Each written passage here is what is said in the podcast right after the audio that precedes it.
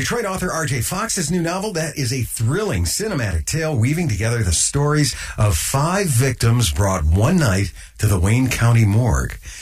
Amanda LeClaire recently sat down with Fox to talk about the new book. So I had this dream of being a writer from the time I was in 10th grade when I had this teacher who really inspired me to become a writer. And um, it's just something I pursued ever since that point. Um, I got an English degree, became an English teacher, and now a film teacher.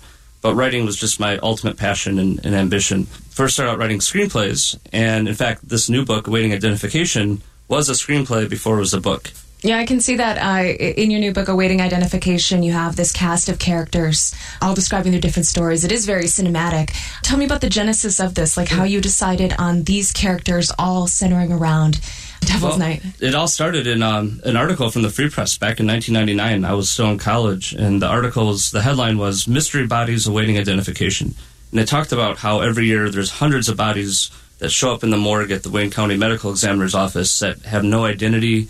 Um, no one knows who they are, and they often just get buried as sort of lost souls that nobody knows or remembers. And it's just, I just thought, wow, that is so not only sad but compelling for a story. And from there, I kind of just I had two co-writers at the time in, in the screenplay version, and we kind of just bounced ideas off one another. We kind of grabbed um, a couple snippets from the article that we put into the characters in the book. We wanted to kind of represent different segments of Detroit. The city itself is almost a character in the novel as much as the five main characters because of how much the setting plays a part in their lives in Detroit in 1999, which is when it's set. That's kind of how it all came about. It was really just um, the article inspiring the idea. There are aspects that would remind me of the Coen brothers, like because film is my original background, I have more influences in film than literature. So with this book, it was all about characters that, even though we know they're dead on page one, I mean, we see five dead bodies on page one. My goal was to go back and show who were these people as human beings. They weren't just nameless victims; they actually were human beings that had a life, that had dreams and hopes and fears and, and flaws. And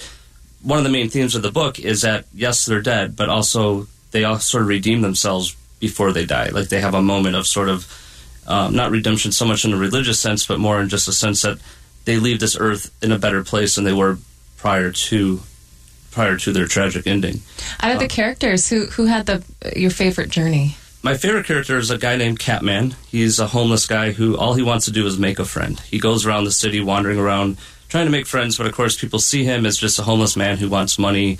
The assumption would be, you know, he wants money for, for booze and this and that. Um, but really, he just wants to make a connection with somebody um, that will talk to him. Um, and his character is the most sort of jovial, the most sort of upbeat. In fact, the book ends. So the book's divided up into five sections, with each character getting their own sort of chapter.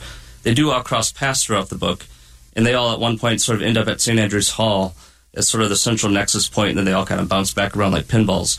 Um, but Catman, I just keep going back to him because he's sort of the the character that I would most want to associate with. Is just you know a funny guy, very positive, very upbeat despite his lot in life. So he's kind of the heart or the soul of the story. The heart of the story is New York City girl, um, or NYC girl. She goes by. Her story was that she came back from New York City um, to come back home and make amends with her mother, but she comes home with no money to her name, and she's just trying to figure out how to get through the first night. And the whole book takes place in a 24 hour period, in the 24 hours leading up to their deaths. So it's a very short window of time. I mean, there's a few flashbacks here and there. If there's one sort of main character, even though they're all you know evenly distributed, she would probably be the main character of the book. So that was uh, author R.J. Fox. His new novel, uh, novel rather, is called Awaiting Identification. It's out now. You can catch him on Saturday, along with a lot of other great Detroit writers, at the East Side Reading Series. Takes place at Page's Bookshop in Detroit, beginning at 3 p.m.